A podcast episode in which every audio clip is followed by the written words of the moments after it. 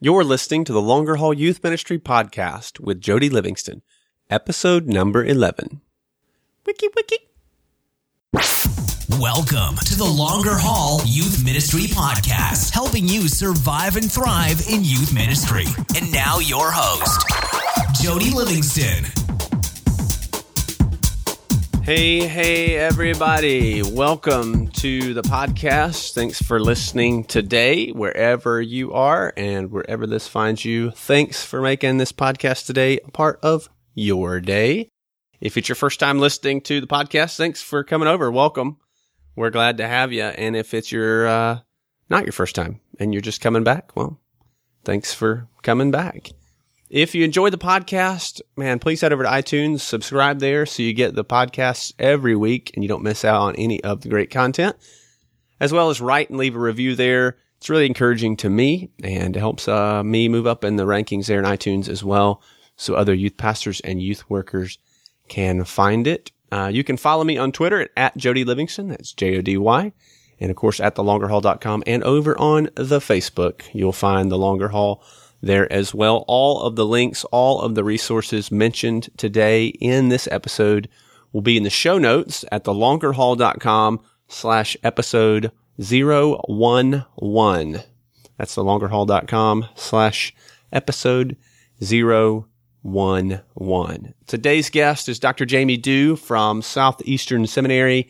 He is the dean of the undergrad department there. Super smart guy and we are talking about apologetics. In the last episode, we talked about doctrine and theology, the importance of that. How do we do that in student ministry? Practically, how does that play out? We gave you some great resources there and some starting points. And today kind of piggybacks off of that a little bit and talks about from that position, then how do we move from doctrine and theology to preparing our kids to be able to defend the faith and not lose their faith and get washed away as they go off to college. So some great stuff today. We're taking you to school, ladies and gentlemen, literally. And uh, so it'll be really, really good. Put on your thinking caps. Lots of good stuff in here. Really, really helpful and something that's very, very important that we should not neglect at all. I want you to know also you'll hear a difference in the audio quality of the interview versus what you're hearing right now. That is because when I sat down to do the interview, I'd been running my kids all over the place that day and had forgotten my microphone that I normally use. So I had to go to a backup mic. The audio quality is still good. You can hear it fine. I just want you to know that there's a difference there so you're not caught off guard uh, when you hear it. But it's a great interview and you're going to get a lot from it. Before we jump into the interview, I'd like to thank today's sponsor, which is audible.com. A great resource for you. Audible.com. I use all the time. We talk a lot about reading. We've got the book club. Most of our podcast episodes are giving books as resources at the end of them. Many of those, most of those you can probably find on audible.com. Uh, you need to be reading if you're going to be leading. That is a fact. And so audible.com helps you do that, helps me do that much more and much faster. I love listening from my iPhone. I can listen from the MP3 player, from our Kindle.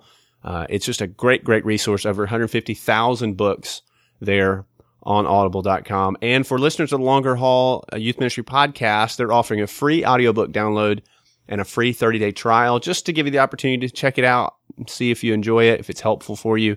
I think you'll find that it will be, it is and has been for me. So you can go to thelongerhaul.com slash audible trial, thelongerhaul.com slash audible trial. That'll take you there. Check it out. You've got nothing to lose, man. A free book, free 30 day trial. Uh, just try it and see if it's helpful. If it's not, then don't worry. There's no pressure there. Uh, but man, I, I, really think it'll it'll be helpful for you. So with all of that said, let's jump into the interview here with Dr. Jamie Dew.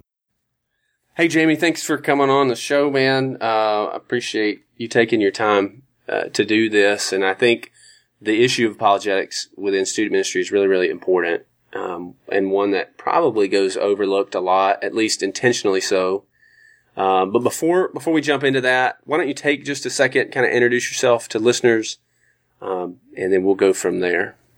All right. So yeah, my name is Jamie Dew. I'm the uh, dean of the college at Southeastern Seminary. We have an undergraduate school here, and I'm also a professor of philosophy and uh, the history of ideas. And uh, you and I served together for quite a number of years in local church, and I was a pastor of Stony Hill Baptist Church for about eight and a half years. Um, and before that, I pastored another church in Fayetteville, North Carolina, and was involved in various kinds of family ministry, student ministry, things like that before pastoring any of those churches. So, um, uh, yeah, I've been around students for quite a long time and I still am around students a lot now, just they're college students. They're just kind of one step up from, say, high school. Uh, and I'm getting them when they have a lot of these questions and a lot of these curiosities about different things. And so, uh, but yeah, so 20 years ministry and, uh, having a great time doing it.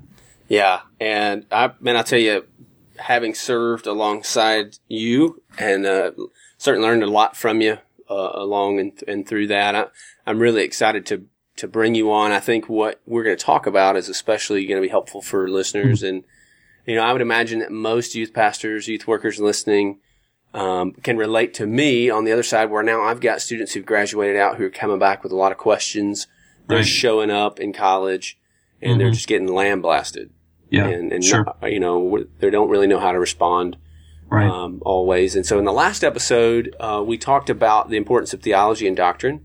Okay. And, and, how that kind of fleshes out. How do we approach that? The importance of that. And I think that dovetails well um, into yeah. this as well. So where is is apologetics important? I mean, I think obviously it is. We're here talking about it, but how? Mm-hmm I mean, to what scale is that feasible in youth ministry?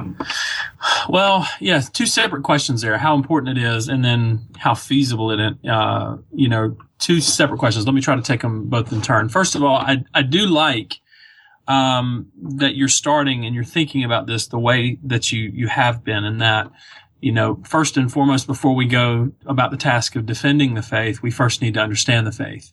And so that places a premium right out of the gate on biblical understanding and theology, of course. And so, and I think most people will find when they get into evangelism, they start sharing their faith and then inevitably they come across somebody who has some kind of question or criticism or skepticism about the faith that a lot of times those criticisms or skepticisms are based off of ignorance.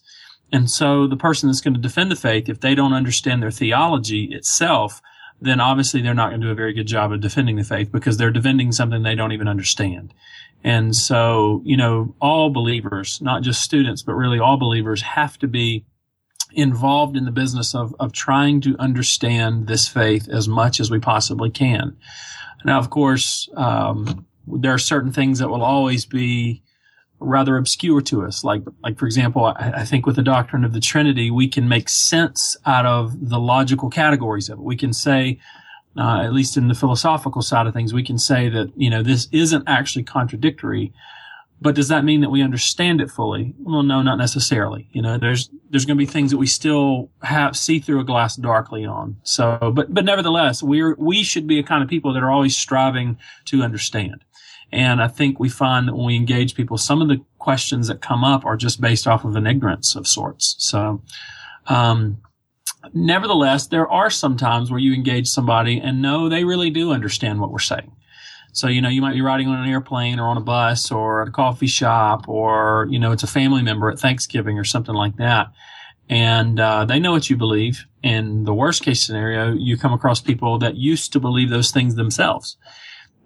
And so now you've, you've really got an ordeal on your hands. You're trying to convince someone who used to be convinced of something and has walked away.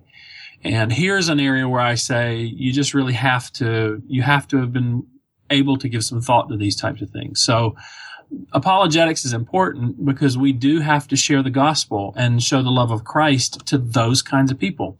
So, you know, I always say to my students, apologetics is important as we engage the non-believer. In fact, uh, in my own life and ministry, uh, I didn't intend on becoming a philosopher at all. I mean, I, I, really thought I'd be an evangelist because early on in my, my ministry and my, my walk with Christ, I mean, this was about, I mean, this was hundred percent about me sharing the gospel with people. And it was through doing evangelism and missions that I en- encountered people that had questions and criticisms. And, you know, as they start raising these things, you have to be able to respond to those things. And so, you know, doing, uh, doing evangelism led to a need for apologetics. And so there's that obvious reason. I also point out to people though that apologetics is not just for the sake of engaging the non-believer. I also think that apologetics is good for the believer itself.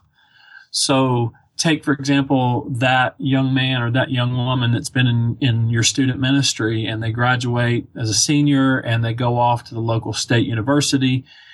And for the first time, maybe they were homeschooled or something, or maybe they went to a little Christian college, or maybe they just went to a little high school and, you know, nobody ever really challenged them. But now they're at the university and that philosophy professor or that science professor or that English professor is just really turning the screws on their faith and they come away wrecked and demolished. And so I, you know, I like to say to people, and, and this has been true in my life too, that apologetics is, yeah, it's good for the non-believer, but it's very, very rich and good for the believer as well. And so I think that's what I'd say in response to the importance of it. Yeah. And I think there's an element in youth ministry where there's a transition from kind of protect mode to prepare. Yeah. And, you know, when, when they're coming up in our children's mm-hmm. ministry, we want to pour in, we want to invest, we want to lay a foundation there. Mm-hmm. But at some mm-hmm. point, we've got to flip the script a little and begin to prepare them for what they'll face. Right. right. And, and I think a lack of confidence, and particularly when it comes to the area of apologetics, often keeps us and keeps our students from sharing their faith. Yeah, sure. And it may be yeah. the it may be the number one reason that our students aren't sharing Christ is because of yeah. their lack of apologetics yeah, they feel very uncertain about it. And so why tread into some waters that you're afraid you're going to get popped on? Um, but so it's very, very important. Uh, now, whether how feasible, and uh, you ask a very interesting question there, and and so to kind of circle back around that, uh, I think it's um, it's feasible to begin the work, and I, I think if the if the youth pastor or the student pastor approach the work, or even the pastor for that matter, approach the work of preparing those high school students for college with the mindset of the it's their job to give them every single thing they ever need to know, then it, this clearly not feasible. But I think that's the wrong mindset. I think I think what you what the job of the the student minister is to do and the, and the pastor is to help the student realize that there are in fact good answers to these types of questions out there and introduce them to this process because frankly and you know, I've been at this 20 years now. I've been at this 20 years professionally, seeking degrees and teaching in academic institutions and writing books and doing things like this. Even 20 years in professionally, I'm nowhere near where I need to be. So this is an ongoing journey for me. But I think, I think it's the job of the student pastor and of the pastor to introduce the student and really the whole body to the process of learning. Now, it's important to introduce them to apologetics because of this.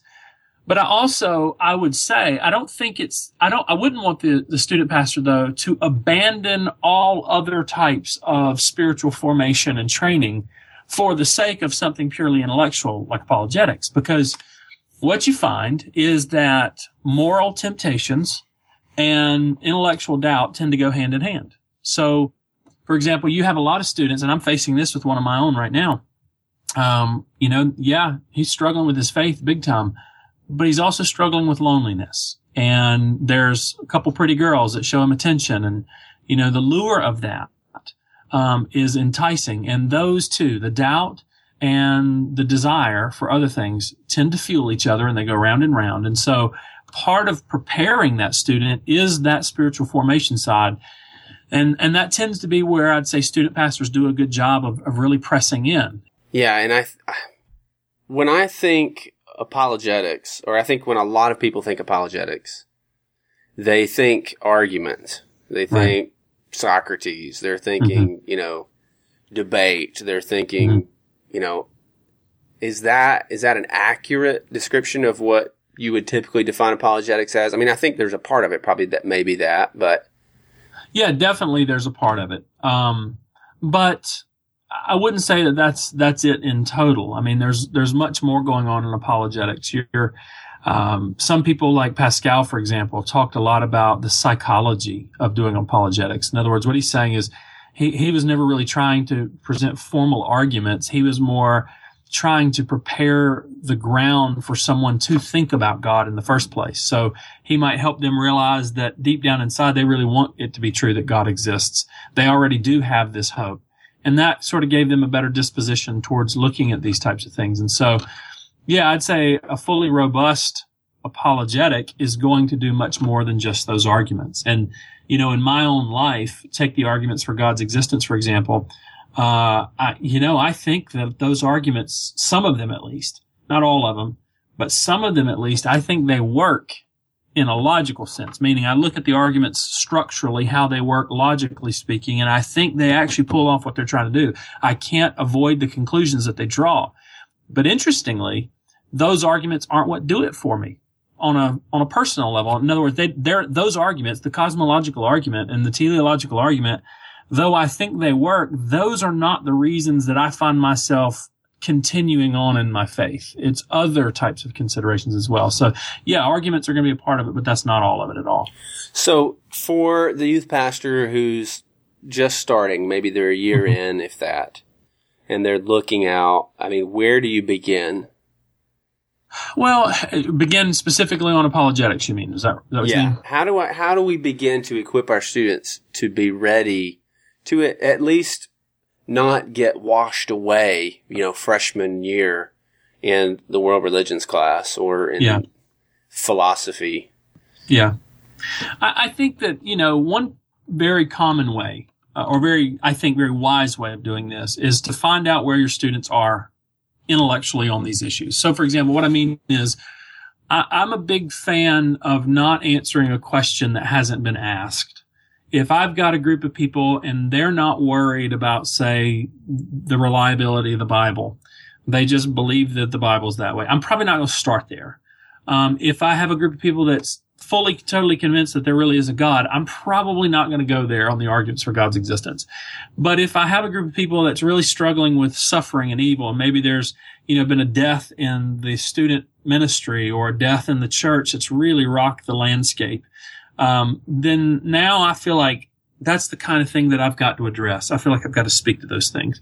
And now the, the deal is though, these students for just from their high schools, they collectively as a group have already been predisposed to a potpourri of different issues, apologetically speaking. So in other words, some of them really are struggling with the existence of God and some of them aren't really are struggling with the problem of evil or other things like that. So probably step one for me would be to try to do a survey of some kind. And you could do that in a number of ways. You could do it in like a formal survey or you could just do a, like a, a Q&A night where people submit questions that they have and then if I were that student pastor, what I would do is I'd begin reading and researching on those things about how I might go about trying to answer those questions and um, that the people of God do think and that we do think through these types of problems and we do have answers to those things. And then you introduce them to a set of resources that where they can go and dig more on that if they want to.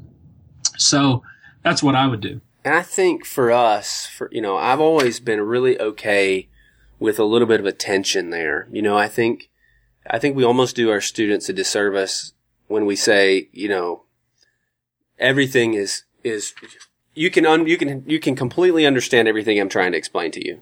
Mm-hmm. You know, everything is, yeah. un, there's, we all, when we kind of rip the faith element away yeah. from the Christian faith, you know, often we set our students up to fail on that side as well. So leaving, you know, hey, here, here's your questions. Here's the answers that I have for you. Here's the best mm-hmm. I can give you at the end of the day, there is an element where we're not going to all completely understand everything, and that's okay. It's okay not to have the answers. Yeah, that's right. And if you, you know, if you, if the youth pastor or the pastor puts on these airs like he has solved this great problem, and he really hasn't, then they go off with a false confidence and they get into some other context and they realize that, wait, those answers really weren't definitive. And now they begin to question not just his answers, but the whole package of Christianity. And that's why I say you want to, you want to be as humble and we can say more about the humility of all this later, but you want to be as humble as you possibly can in the way you go about answering these questions um, because we have a tendency to be very, very, very dogmatic about things, and and that rarely works out well. To be honest with you, it just rarely does. Yeah, and I, you know, at the end of the day, one of the things that we try to encourage our students is it's got to be about the person, right? You can't love the nations if you don't, if you're not burdened for the individual, and you, you're not going to be able to have. Don't be afraid of those conversations, but you need to have them in in the sphere of just a deeply a deeply burdened heart for that person. Right. right. And, you know, and be okay with not having all the answers even in that yeah. context. That's right. That's um, right. Because yep. I mean, I've seen so much damage done by, you know, we, we get on our little soapboxes and we just rail and rail and rail. and and we we pretend like we have all the answers when we don't. And I think as a young youth pastor starting out, eh, you know, you feel pressure, like you're saying, to have all the answers. Uh, you feel like it's your job to have all the answers, like they're all looking to you to know it all. And that's really, that's really not the case. It's not what's wanted and it's not what's needed. They just, they just want to know you. They want you to be honest. Right. And, um, it's the relationship ultimately that will, that will matter.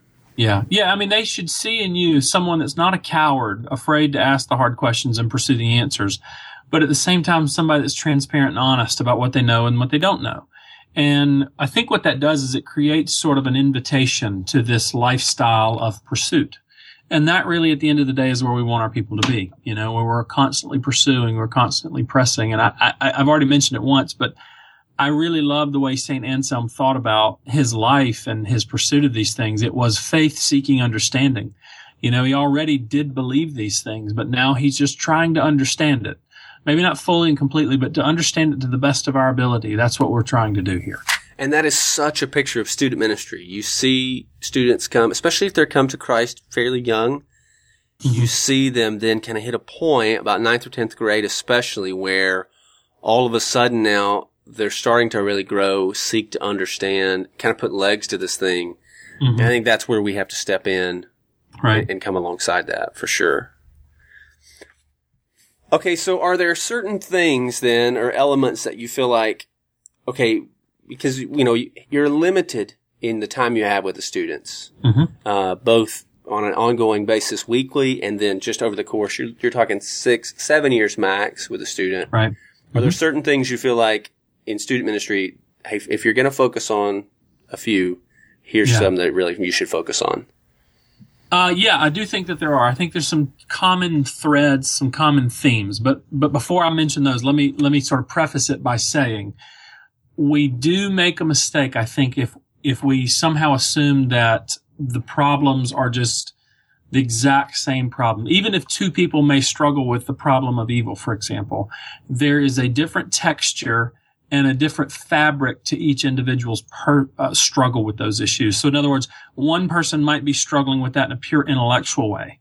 And another person may be struggling with that because their mother died of cancer when they were eight years old, you mm-hmm. know? Yeah. And those are, those are different kinds of struggles. One is more of an intellectual thing and one is a very existential thing. It, it hurt them very personally. So all that to say, even though you're going to find some, some very common themes, you really have to avoid a generic one size fits all apologetic because every person that you interact with is going to be different and have a different set of burdens and needs. This is honestly one of my biggest frustrations in apologetics today. There's amongst the intellectuals that are doing apologetics and writing about apologetics, there's gosh, for several decades now, been an ongoing debate about apologetic method. It, should we be evidentialist, which means you just marshal up all the evidence that supports your belief and throw it at people? Or should we be what we call presuppositionalist, which means you just have to show people that no thinking whatsoever is rational unless they assume God? And there's all these debates about which is a, which right is, which approach is right. And I think both sides wrongly presume that there's one right way to do it. And the reason I'd say there's not one right way to do it is because every single human we talk to is different. And if you get lopsided, if you get overly committal to one perspective, one approach, then you're going to be a failure in talking to a lot of the other people that you talk to. So let me preface it with that. Just note that you really have to take this person by person, case by case. Now, having said that, yes, there are some common themes. And I think some of these are really obvious. The existence of God continues to be a pressing question. Um, we take it for granted in our circles. We've, we've, in our churches, we're so accustomed to talking about it and assuming it, but we fail to recognize the fact that none of us have seen him or touched him or heard him. And so naturally people always have questions about that kind of thing. Do we really know that God exists because we've never seen him? That's one big thing. Um, related to that, the problem of evil. And I've mentioned that already several times, but the problem of evil hits people, as I was saying, for different reasons. For some people, this is something they can't reconcile in their mind. Why this bad stuff happens if God is supposed to be this really powerful, really good, really caring being. It just doesn't seem to add up. And then for other people, they may, and this is me, I, to me, the intellectual questions, like I just mentioned about the problem of evil, don't bother me as much as the existential piece of it. In other words, the fact that evil jumps up off the street and punches you in the gut and brings you to your knees and it hurts. That's a, that's an issue. So problem of evil, um, theology and science or religion and science, Bible and science is a big, big question. You know, evolution, is it true? Big Bang, what do we make out of all those things? And here's an area where I especially think that we in the church have to be very, very careful. We're very quick to just take, do a little quick Google search and find somebody that's railing on science. And that's our strategy. Let's, let's try to show that science is stupid. That's often our strategy. And, and that's not going to work, folks, because the fact of the matter of it is, as you say that to people, you're probably speaking into a microphone, you know, and you probably took your prescription medicines and your Advil for the pain in your left knee prior to speaking, you know, and we send emails to people saying these things and we, we do all these things where we're using science. And the fact of the matter is science really does work. And so how convincing is it when we turn right back around using science to talk about how science is another failure and kind of stupid. Uh, it's just contradictory. And, um, you know, the other thing we fail to do there uh, is we fail to differentiate what's actually at play in the science and what's not in play. So take, for example, Big Bang. I mean, I, I, often wonder how long will we continue to do this because people will say, oh, Big Bang couldn't happen because the Bible says something different. Well, look, if Big Bang happened, it confirms Genesis 1 1. In the beginning, God created the heavens and the earth. Big Bang's not a problem for the Christian. Big Bang is a problem for the naturalist, for the, for the atheist who doesn't think that, you know, there's anything out there. The universe a, uh, has a creator. Um, so we've, we've got to really be careful with how we approach the sciences. And, um, so that's always a big, big issue. Um, I think, uh, beyond that pluralism, religious pluralism, this idea that all religions are equal and who are we to, you know, look down on somebody from another faith or say that they're going to hell or anything else like that. And that one's gotten to be extremely sensitive today. And so that's going to always continue to be there.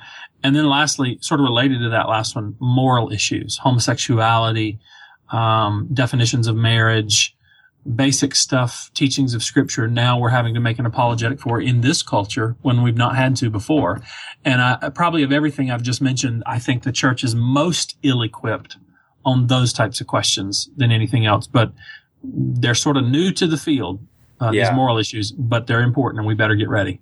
Yeah. And you're, I'm so glad that you, you mentioned in particular the science issue and the moral. Those are the two that I feel like I see often um, I think everybody to everybody wrestles with the problem of evil. I know you've you've kind of written on that some, um, and and certainly most of the situations we find ourselves counseling students in somehow come back to that question.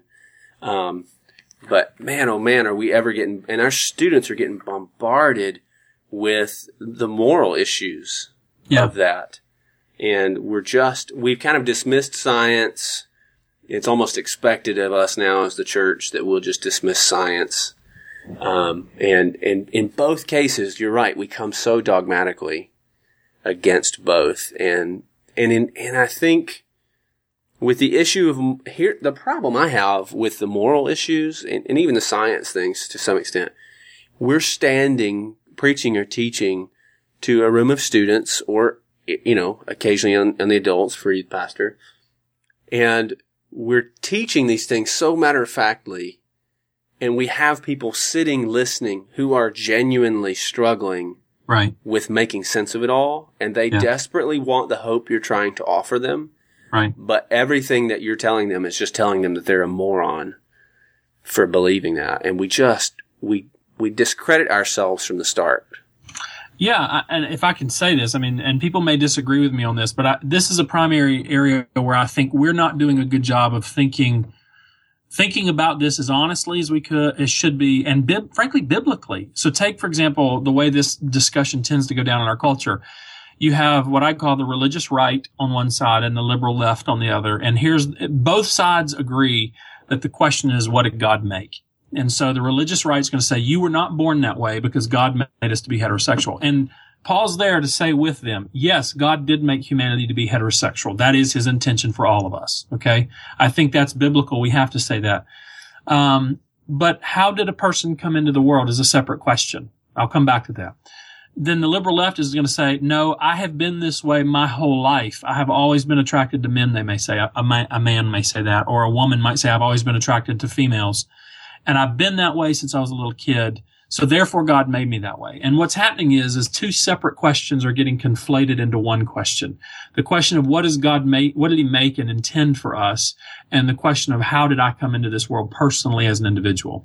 And I think if we look biblically at that, what you see is God does in fact make heterosexual, male and female, and he puts them together in a union of marriage, right? So that's his intention. But then he also says, don't eat that fruit. Because the day you eat that fruit, you shall surely die. So death comes. But then even beyond that, he says there's going to be thorns and thistles in the ground. There's going to be sweat of the brow. Difficulty will come. The thorns and thistles is interesting because that means the physical world is now messed up too. And so, well, what's involved in the physical? Thorns and thistles and dirt and trees and plants and human bodies and DNA and brains and things like that. And so could a person, if we're taking the fall seriously, could a person come into this world with desires that are bent towards the wrong thing. I say not only does the Bible make room for that, but man, if we're reading our Bible and taking it seriously, I think it's predicting that.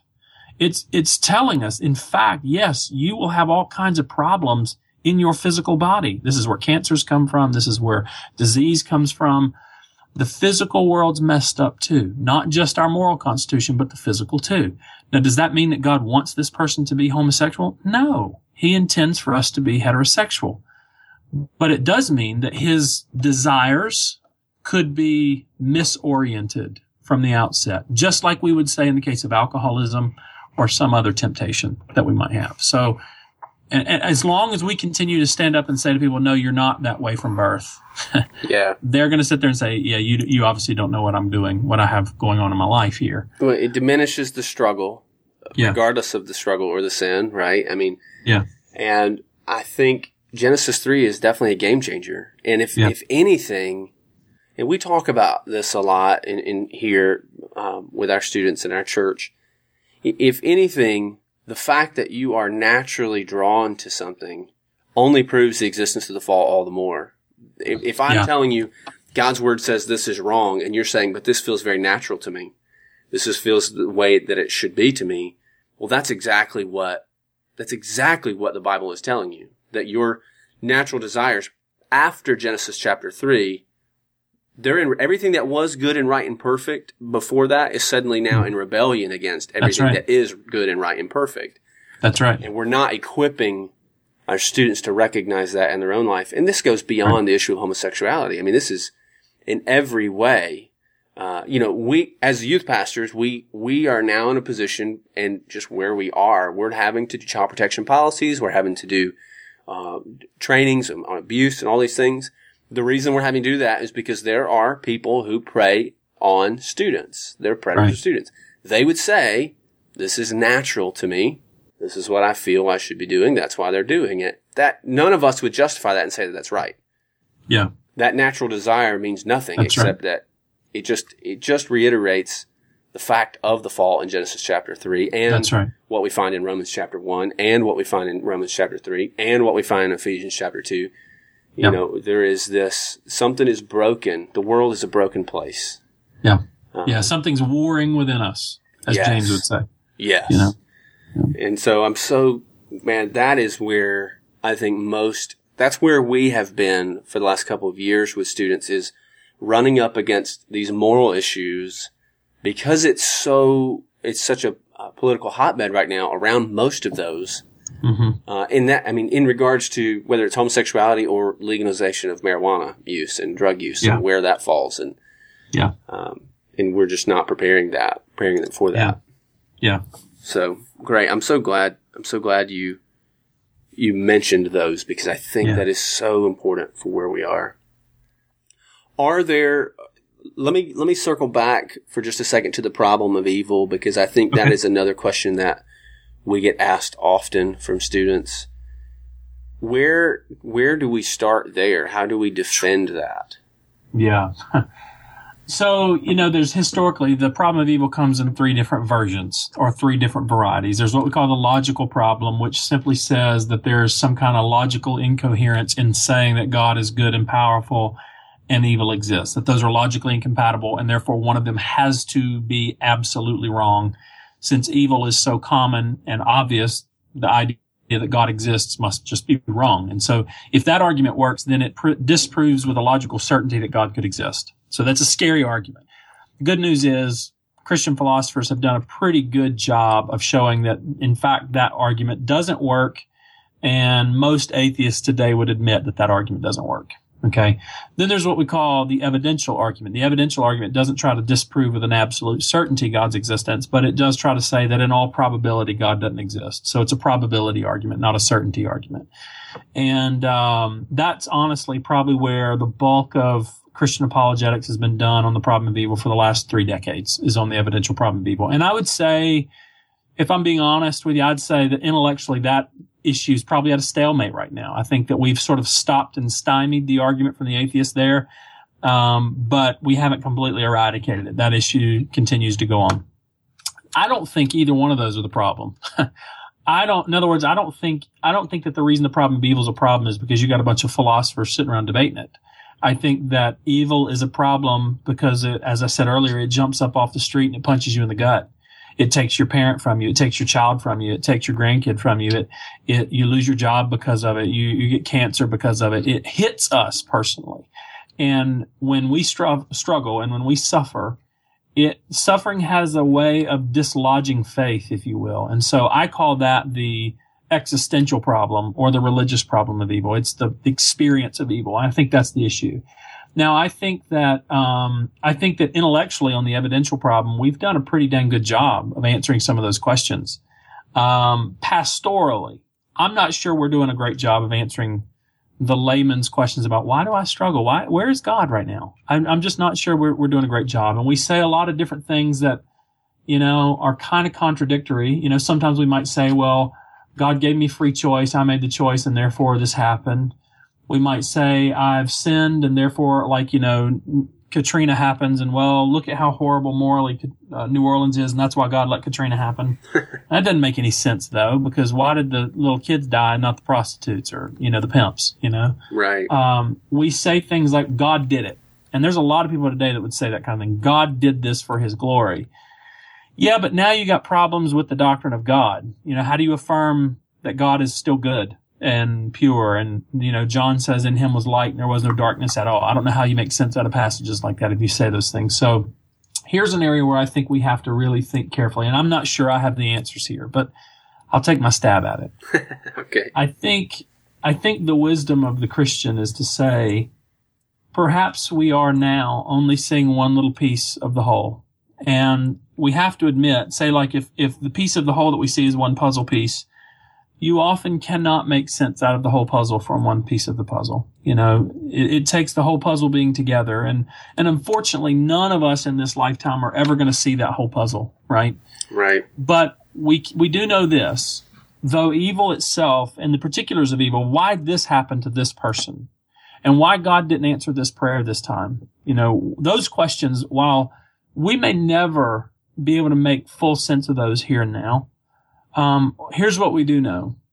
We know that God is good and we know that he's gracious and we know that he loves us and we know that he's made promises to us. Promises not necessarily that things are always going to work out in this lifetime the way that we think it should. I think we've watched too many movies when we think that way.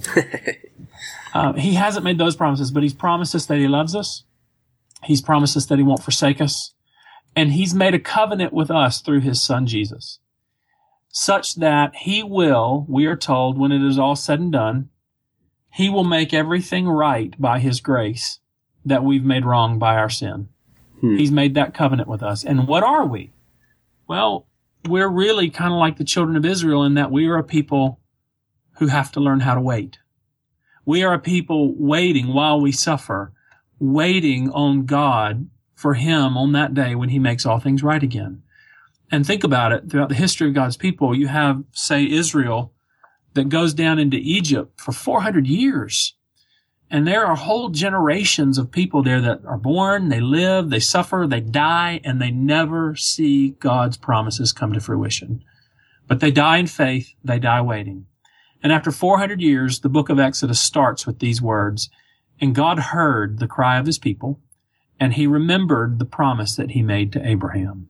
And then the events of Exodus unfold. What do you see? You see God has not forgotten his promises. Even though 400 years have gone by, he has not forgotten his pro- promises. The people waited and he kept his promises.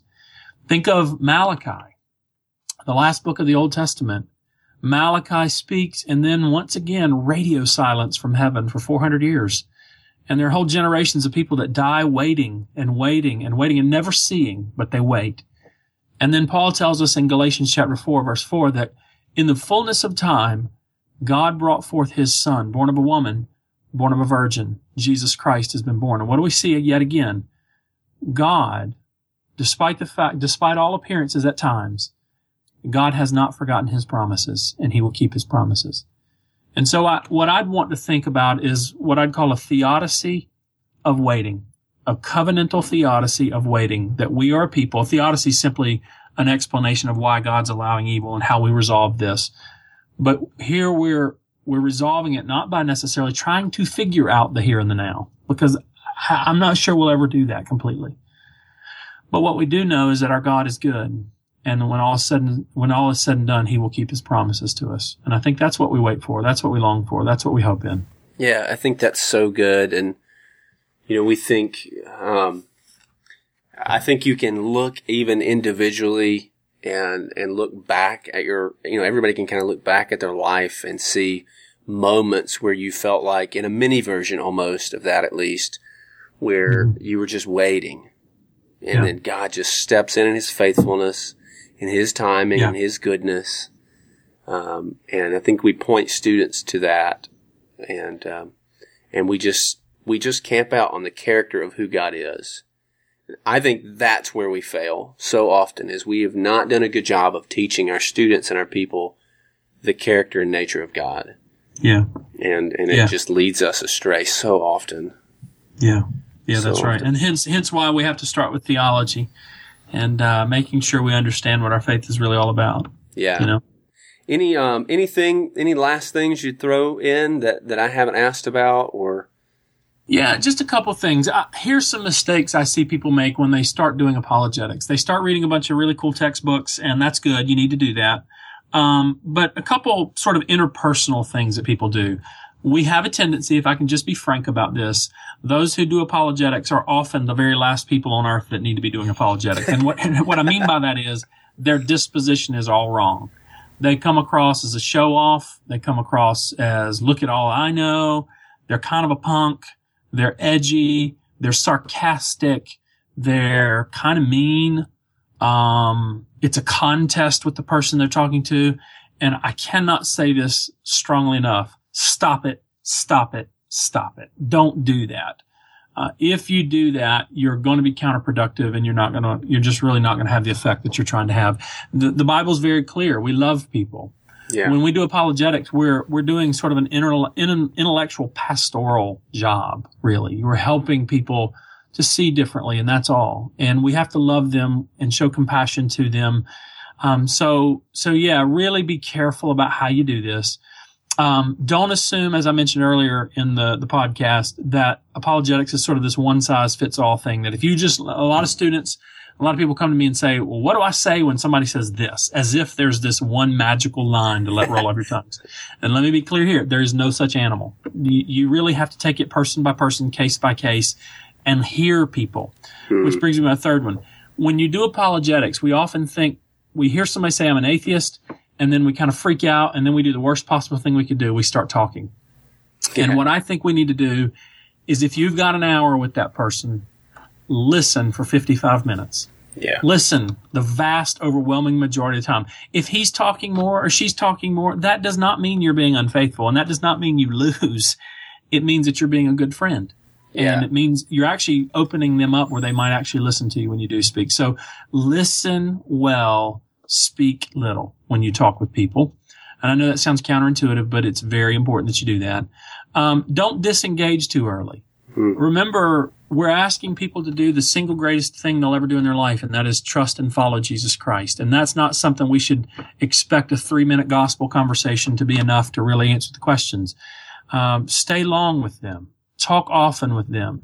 Build friendships over years with them if that's what it takes to win them and to love them. Um, but it's not going to be fast. It's not going to be quick and it's probably not going to be easy. So don't expect that of yourself. Just go ahead and settle in to the fact that this might be a very long relationship and love them enough to give them that kind of relationship. So, you know, in my own ministry, um, I, honestly, there's very little place for these little five minute exchanges where I zing somebody. Uh, that's not how this works. It's really about loving them and being thoughtful enough that you can help them think through the problems. Yeah. So, any uh, any resources you'd recommend or throw out?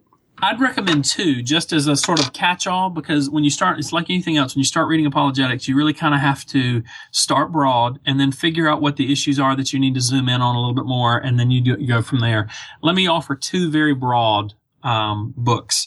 Now these are big books, but that doesn't necessarily mean that they're hard books, but they're they're big simply because they cover a lot of terrain and you could read these. One's by a guy named Doug Groothuis, Douglas Groothuis, and I'll spell his last name because it's, it's a bit odd. Douglas Groothuis, G-R-O-O-T-H-U-I-S. And he's got a fabulous intro to Christian apologetics called Christian Apologetics a comprehensive case for biblical faith. And this is about a 700 page book that's just got tons of stuff in it. And you, you know, you don't have to read it cover to cover. You can read the parts of it that you want. Uh, and then similar to that, the new dictionary of Christian apologetics by W.C. Campbell Jack and Gavin McGrath is a great book that can kind of give you broad coverage of different things. So I'd start there, read the things that you're most interested in, and then dive down a little deeper from there. That's great. We're not afraid of big books here. good, so good. We'll get. I'll put links to both of those in the show notes for folks so they can grab them and not have to try to spell all that out. Um, okay. For you. Well, cool, man. Well, thank you so much for coming on. I appreciate it. I know, um, I know it'll be helpful. Good. I know it'll be helpful. Holler at me if I can do anything else for you, okay? All right. Thanks, Jamie. All right. Bye. There you have it. A great interview uh, with Jamie. Just such good wisdom there. Uh, he's a pretty smart guy, huh? Some of us need to go take a nap after listening to that. But listen, I don't want you to be intimidated.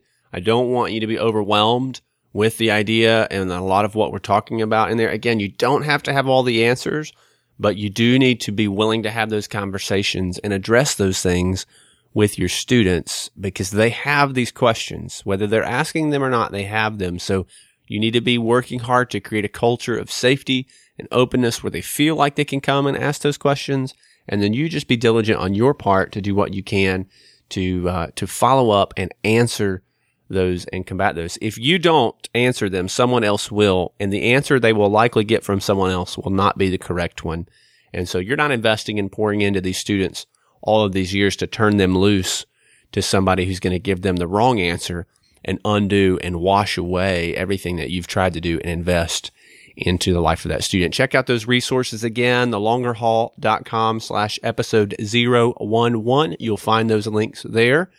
Also, don't forget to head over to audible.com, our sponsor for today's show. Sign up for your free book and free 30 day trial. That's thelongerhaul.com slash audible trial. Thelongerhaul.com slash audible trial. And that'll do it for today. That'll put this episode in the books. We'll see you in the next episode. And until then, give them Jesus. Thanks for listening to the Longer Haul Youth Ministry Podcast at www.thelongerhaul.com.